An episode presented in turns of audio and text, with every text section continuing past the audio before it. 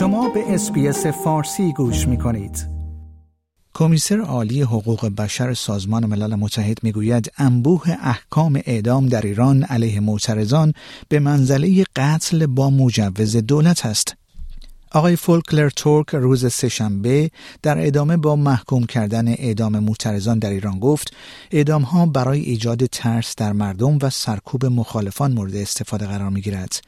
به گزارش خبرگزاری رویترز او در ادامه تصریح کرد استفاده از روش های کیفری برای مجازات افراد صرفا به این دلیل که از حقوق اولیه آنها مانند شرکت یا سازماندهی اعتراضات استفاده کرده اند معادل قتل حکومتی و ناقض قوانین بین المللی حقوق بشر است.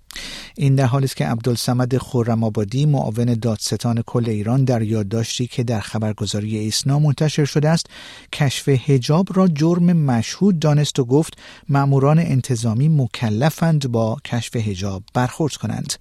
معاون دادستان کل ایران در این یادداشت به دو ماده قانون مجازات اسلامی و آین دادرسی کیفری اشاره کرد و در ادامه این یادداشت نوشت اخیرا طی بخشنامه ای از سوی دادستانی کل کشور به پلیس دستور داده شده است در سراسر کشور با قاطعیت با جرم کشف هجاب برخورد کند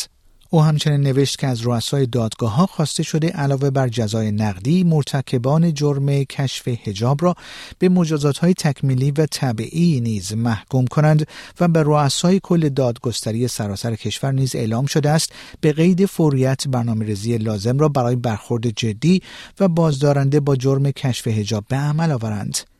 با وجود آنکه در ماهای اخیر و به دنبال اعتراض به این قوانین و شیوه حکمرانی در ایران بیش از 500 نفر کشته و هزاران نفر بازداشت شدند اما همچنان مقامات جمهوری اسلامی بر تحمیل هجاب اجباری که خواست بخش قابل توجهی از جامعه ایران نیست تاکید و اصرار دارند.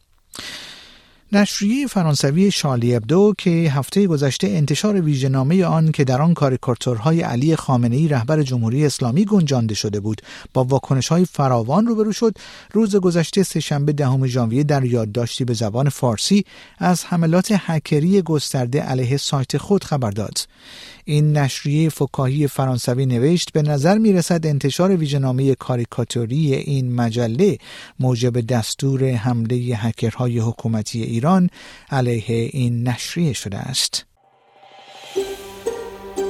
آیا می خواهید به مطالب بیشتری مانند این گزارش گوش کنید؟ به ما از طریق Apple Podcast، Google Podcast، Spotify یا هر جای دیگری که پادکست های خود را از آن می گیرید گوش کنید.